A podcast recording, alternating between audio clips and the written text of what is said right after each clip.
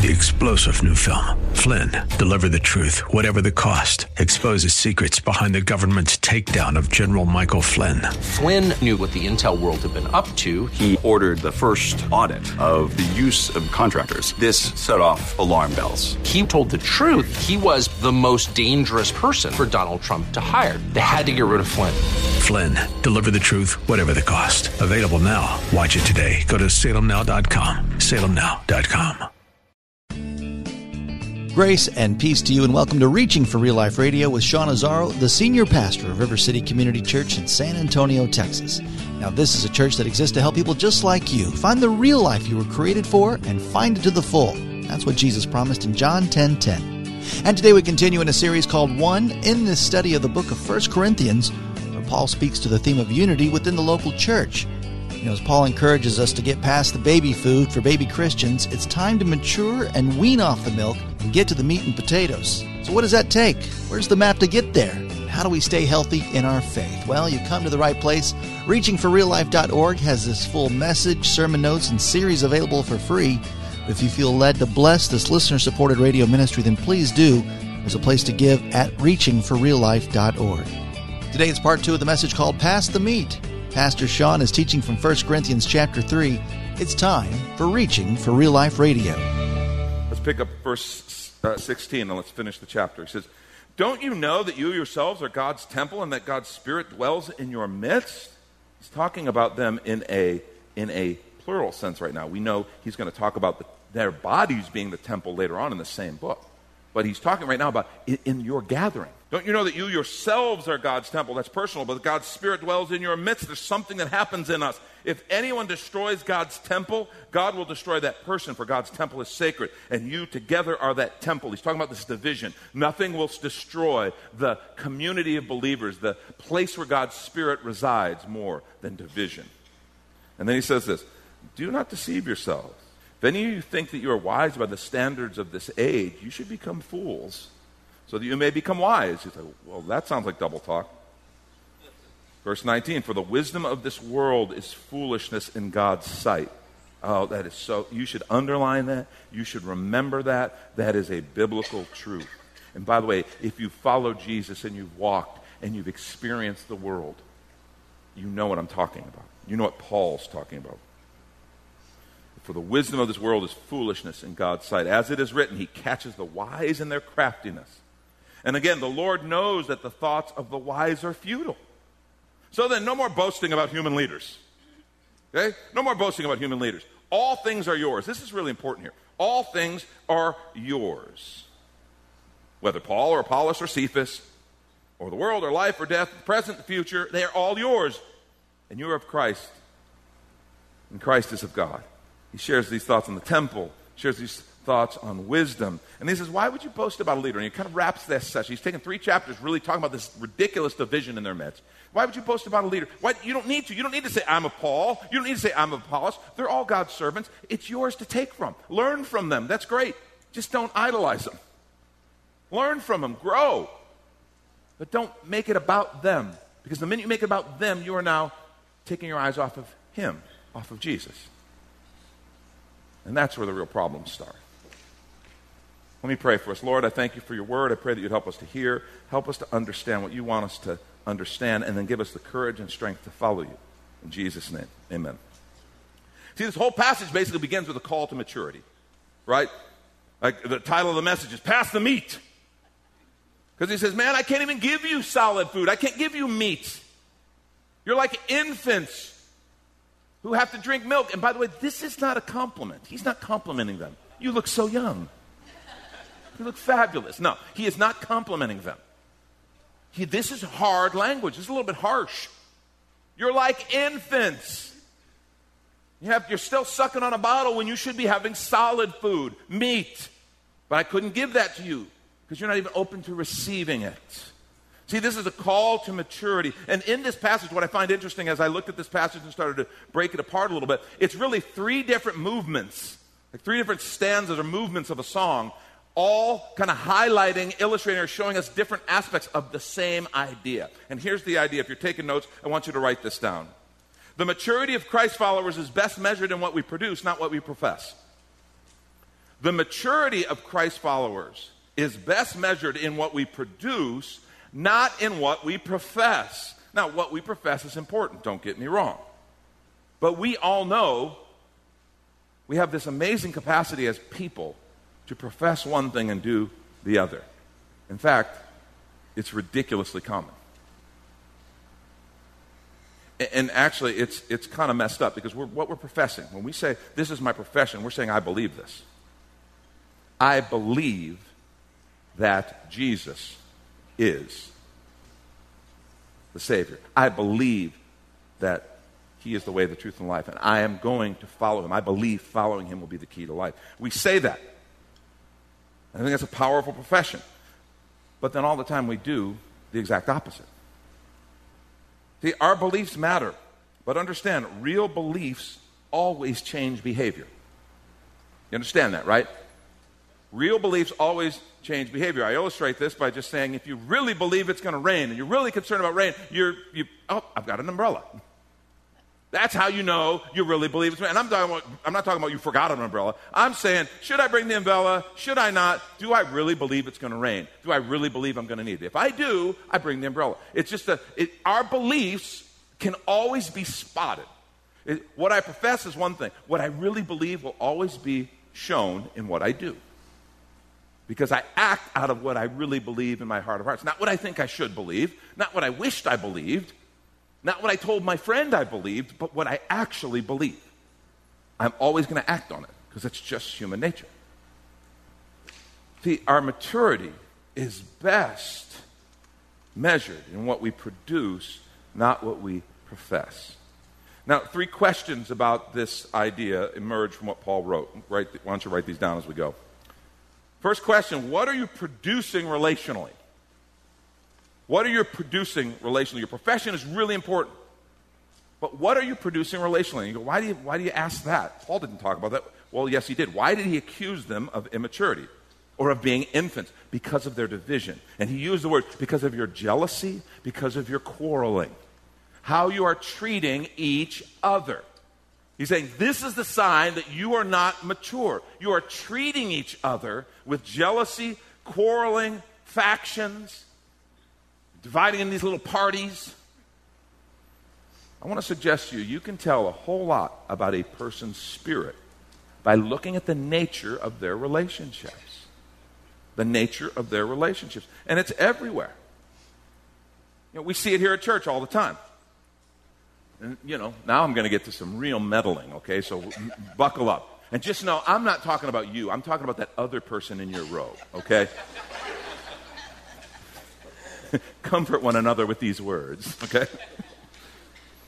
We see it in church all the time. I mean, there's people who come into River City, and man, they've been at other churches, and they know the Word, and they, you know, they know, I mean, they really, they, they know the Word, they know the right things to say, they know the right things to ask me about River City as they're considering, and that's all good. But then you ask the question, well, why, why'd you leave your last church? Well, they just weren't preaching the Word. Really? Why'd you choose it in the first place? And you'd come and find they hang around for a while, and, you know, they're great for a while, and it's wonderful, but then somebody does or says something that they don't like. And folks, I tell you this all the time. I need to keep telling you because we're just people, and this is just how it works. Somebody is going to say something that you don't like. Let me say it more strongly. Somebody's going to say something stupid to you if you hang around River City long enough. And, and I think River City's awesome. I think you guys are amazing. But you're people, okay? Let's not, let's not kid ourselves. We are people. And we're going to say something carelessly, or we're not going to be thoughtful, or we're going to say something stupid, or we're going to be insensitive, or something's going to happen no matter how hard we try because we're people. And I, I've watched so many of these people who profess to be so mature and who, whose profession is so good and polished. When someone topples them, all this stuff comes out. And it's not pretty. And they start talking to others. And then before you know it, they're they're complaining about leadership. I love when people complain about leadership because that's nice in general. You don't know who leadership is, okay? eighty-five percent of the time it's me, okay? But but but I digress. It might be their, their community group leader. It might be a youth leader. It might be a, a a Bible study leader, I don't know, but but start complaining about leadership and, and all this stuff and start creating division. And before you know it, they're gone and they're going to go to another church because they're going to find a church that really does it right and really believes right and preaches right. And they're going to go to some other church, talk to some other pastor, and they're going to say, "What? Why'd you leave River City?" Well, they don't teach the word. And it's going to start all over again. I, I've seen it so many times. And what it is is some people just have a hard time getting along with other people. It's not just church. What about our families? You can tell a lot about a person's spirit by how they're doing in relationships with their family members. How about work? People have a hard time kind of keeping a job and going from job to job to job because they never really learned how to grow up in this area of relationships and how to treat people well. I want to encourage you. This is such an important idea. This this affects your neighborhood. You know that, that guy at the at the neighborhood association meeting. You love those, don't you, neighborhood association meetings? But you know that one guy who just, it's like he exists to be a pain in the butt. And you're like, why? It's not important. Please, let us go home. Point of order. Oh, for the love of God. I, I just want to say, that's one of the reasons we do everything here at River City in community groups. I mean, we, we believe it's so fundamental that you, as a person, walk in community with people you're committed to. We learn literally how to do relationships well. And you practice. And iron sharpens iron. You learn how to encourage and be encouraged. You learn how to support someone else. You learn how to deal with conflict in a healthy way. You learn how to give an apology. You learn how to forgive someone. You just learn how to do relationships. And that's why it's so important, because one of the great signs of our maturity, of our faith, is how it impacts our relationships with one another. That's why Paul in this section calls them children, because they can't relate to one another. You just, you're just drinking milk. And you should be eating meat. You should be eating solid food. But you're not ready because you won't get past this thing. The, the maturity of Christ followers is best measured in what we produce, not what we profess. And let's take a quick minute to remind you you're listening to Reaching for Real Life Radio with Pastor Sean Azzaro, a listener-supported ministry of River City Community Church, in this message called Pass the Meat. The series is called One, which is available right now on the sermon page at reaching for real life dot org. And while you're there, if you've been blessed by this teaching, your gift of any amount helps this radio ministry continue to help others. Just find the Donate tab at reaching for real life dot org. And in fact, your gift of any amount right now will get you the latest book from Pastor Sean Azzaro.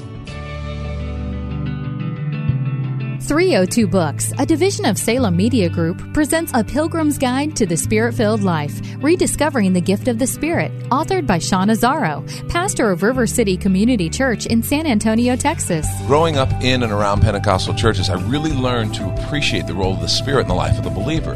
But I also saw what I considered to be imbalance and excess in some of our churches when it came to how we taught about the infilling. Now available at amazon dot com, Sean Azzaro shares his most requested teaching and radio broadcast Podcast series in a devotional form, encouraging you to embrace the Spirit-filled life. I wrote in a devotional style to encourage readers to examine the Scripture with fresh eyes and make room for the Lord to speak about the role of the Spirit in our lives. The goal of the whole book is to simply make you hungry for more of the Spirit.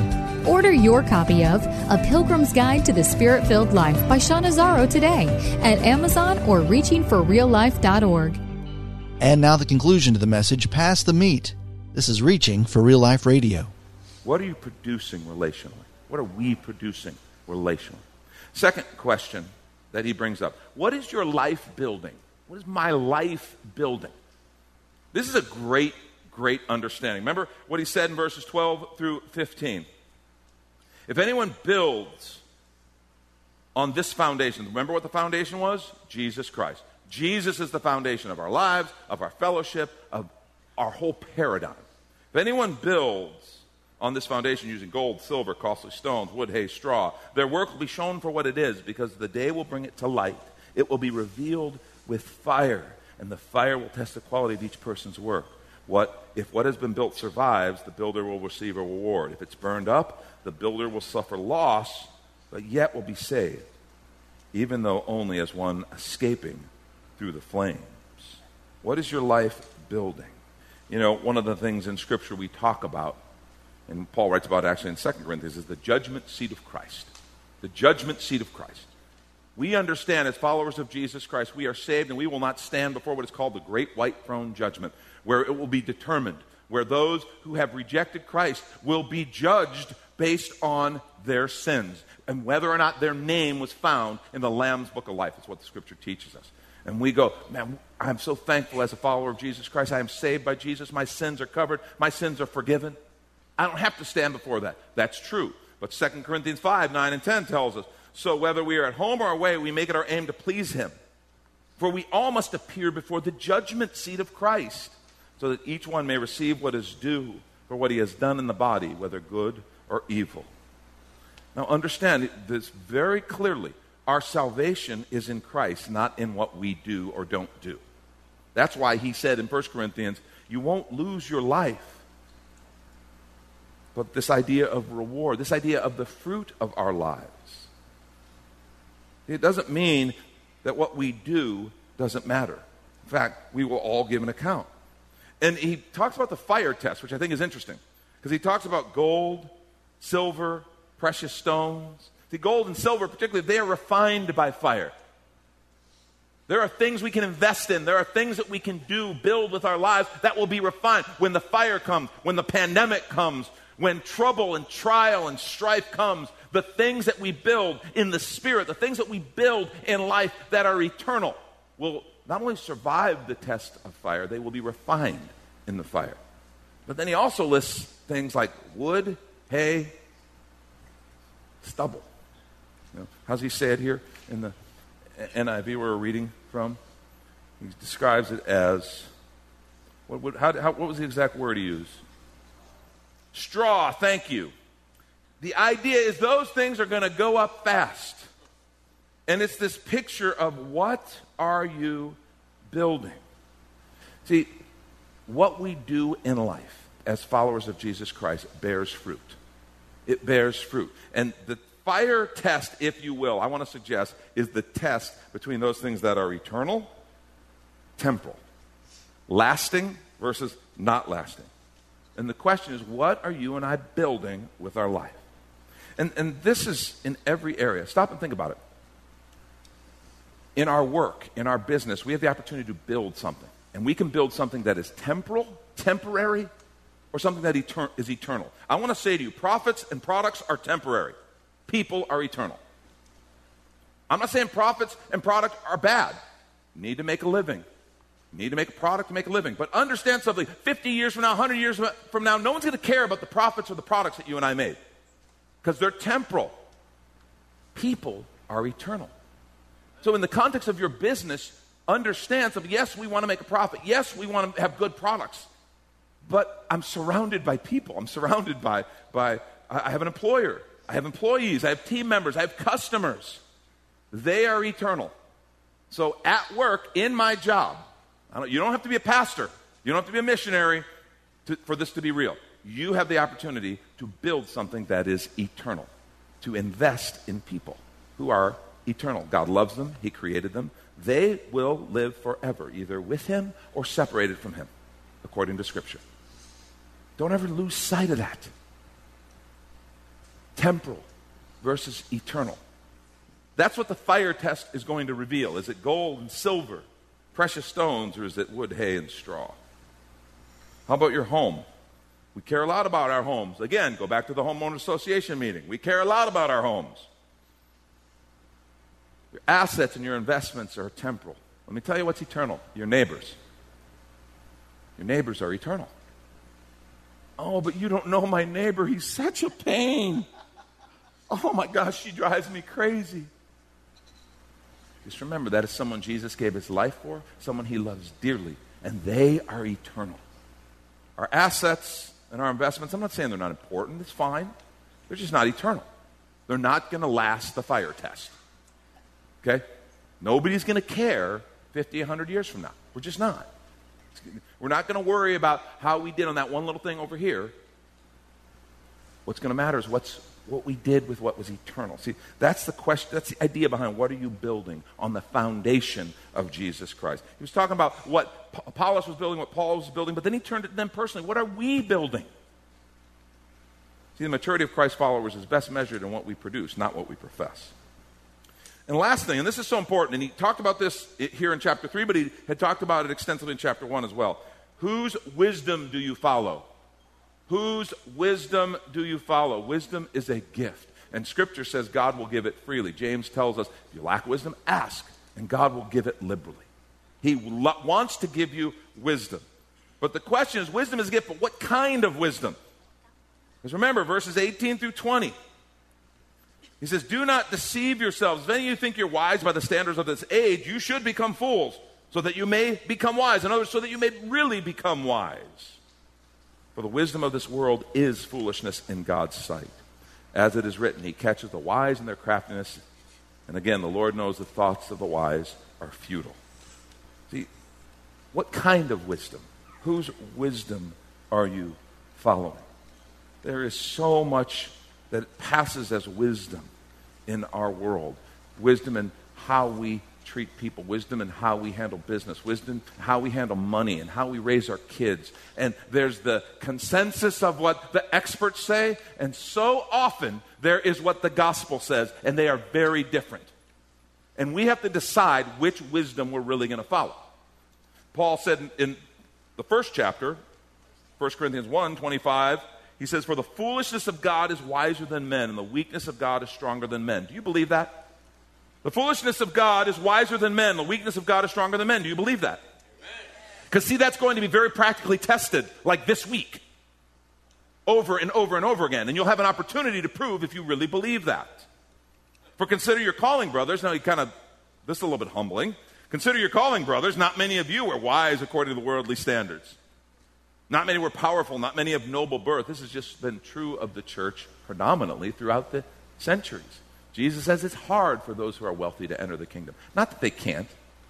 It's just when you've got everything in the world and people are always coming to you and telling you how great you are because you got a lot of wealth and success, the humility required to confess your need and to recognize how broken you are and how much you need a Savior is a little bit harder to come by.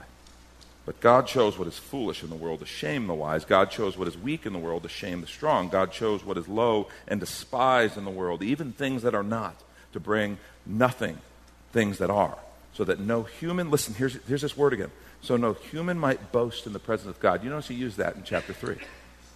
No human might boast in the presence of God. Because of him, you are in Christ Jesus, who became to us wisdom from God, righteousness, sanctification, redemption, so that, as it is written, let the one who boasts, boast in the Lord. There is an arrogance of thinking I can be wise apart from God's wisdom. Because understand, God's wisdom is based on the reality of the universe. And right now, all these areas that we divide over, okay, so many of them are simply how do you view the world? How do you view the world? Do you view the world as there is a God, he is creator, and he has set an order in things, and our best and highest purpose is found in following him and his direction, his order? Or do you view the world, well, there is no God, man is the highest, and whatever the experts say, that's the highest thing? How do you view the world? Because those are two completely different ways, and they will lead you opposite directions every single time. Whether it's human sexuality, you're like, well, what difference does it make if two consenting adults, as long as they, they care about each other, why, why, are, why is God so hung up about that? Why are Christians so hung about that? If it's not hurting anyone. That's something we hear about same-sex attraction. Well, if it's not hurting anyone, it's not hurting anyone according to who? You say it's not hurting anyone. God says it is. God says it's hurting those people involved in that relationship because he created them for something greater. Well, but if they have a desire, really every desire we have is from God? Just think about that for a minute. That's one of the dumbest things I've ever heard. And any of us who've ever had any crazy desires, and we all have, we've all experienced this. Okay, just because I had a desire doesn't mean it's from God. But see, that whole thing, it requires that I understand there is a God. Well, but it's not hurting anyone. According to who? According to you, it's not hurting anyone. God says it is. See, that's the big dividing line. Now, if you don't believe in God, well then, okay, that's not going to really be very persuasive to you. But if you believe there is a God, you believe his word is true, and you trust him, we're going to be completely separate on this. See, we're going to have a totally different wisdom. I think it is wisdom to trust the creator of all things when he says, here's my design for sexuality. It is for a man and a woman committed in marriage. Amen. That is what sex is for. It is a gift. It perpetuates the human species by, by procreation. You get to partner with God in the creating of people. It is beautiful. Then these children get to be raised by beautiful role models of healthy male and female personality and healthy ma- male and female qualities. It's the way God designed it. That's just what, that's the way he designed it. It makes sense if you think about it. But yet, no, no, no, no, no, no, no, no, no. We, we have this other wisdom over here. And, you know, it's just, that's just not realistic. So we're going to invent a whole system over here where this works. This is wisdom. No, it's not. That's a made-up wisdom. It's an accommodation of sin. It is a wisdom designed to accommodate a worldview that, it, that denies God. And it's not wisdom. Wisdom is the plain common sense of saying, there is a God. This is reality. I'm going to align myself with reality and walk according to that. That's wisdom. That's Pastor Sean Azzaro. You've been listening to Reaching for Real Life Radio. If you'd like to hear this full message in the series called One, it's available right now on demand at reaching for real life dot org.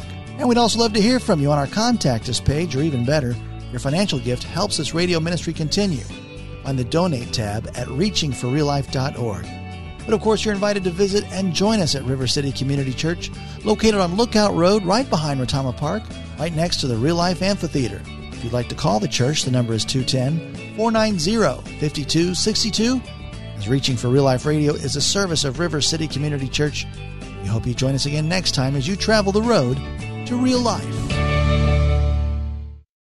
Three-star general Michael J. Flynn, head of the Pentagon Intelligence Agency, knew all the government's dirty secrets. He was one of the most respected generals in the military. Flynn knew what the intel world had been up to. He understood its funding. He ordered the first audit of the use of contractors. This set off alarm bells. The explosive new documentary, Flynn, Deliver the Truth, Whatever the Cost, and covers the facts behind this scandal. Flynn told the truth. He was the most dangerous person for Donald Trump to hire. I find out the worst enemy that I'm going to face in my life is right here in America. They took my assessment and they wanted me to change it. I was like, I'm not changing it. They had to get rid of Flynn. With in-depth interviews, archival footage, and never-before-seen personal records of the man behind the headlines. I just felt like I was drowning. Flynn, Deliver the Truth, Whatever the Cost. Available now. Watch it today. Go to salem now dot com. salem now dot com.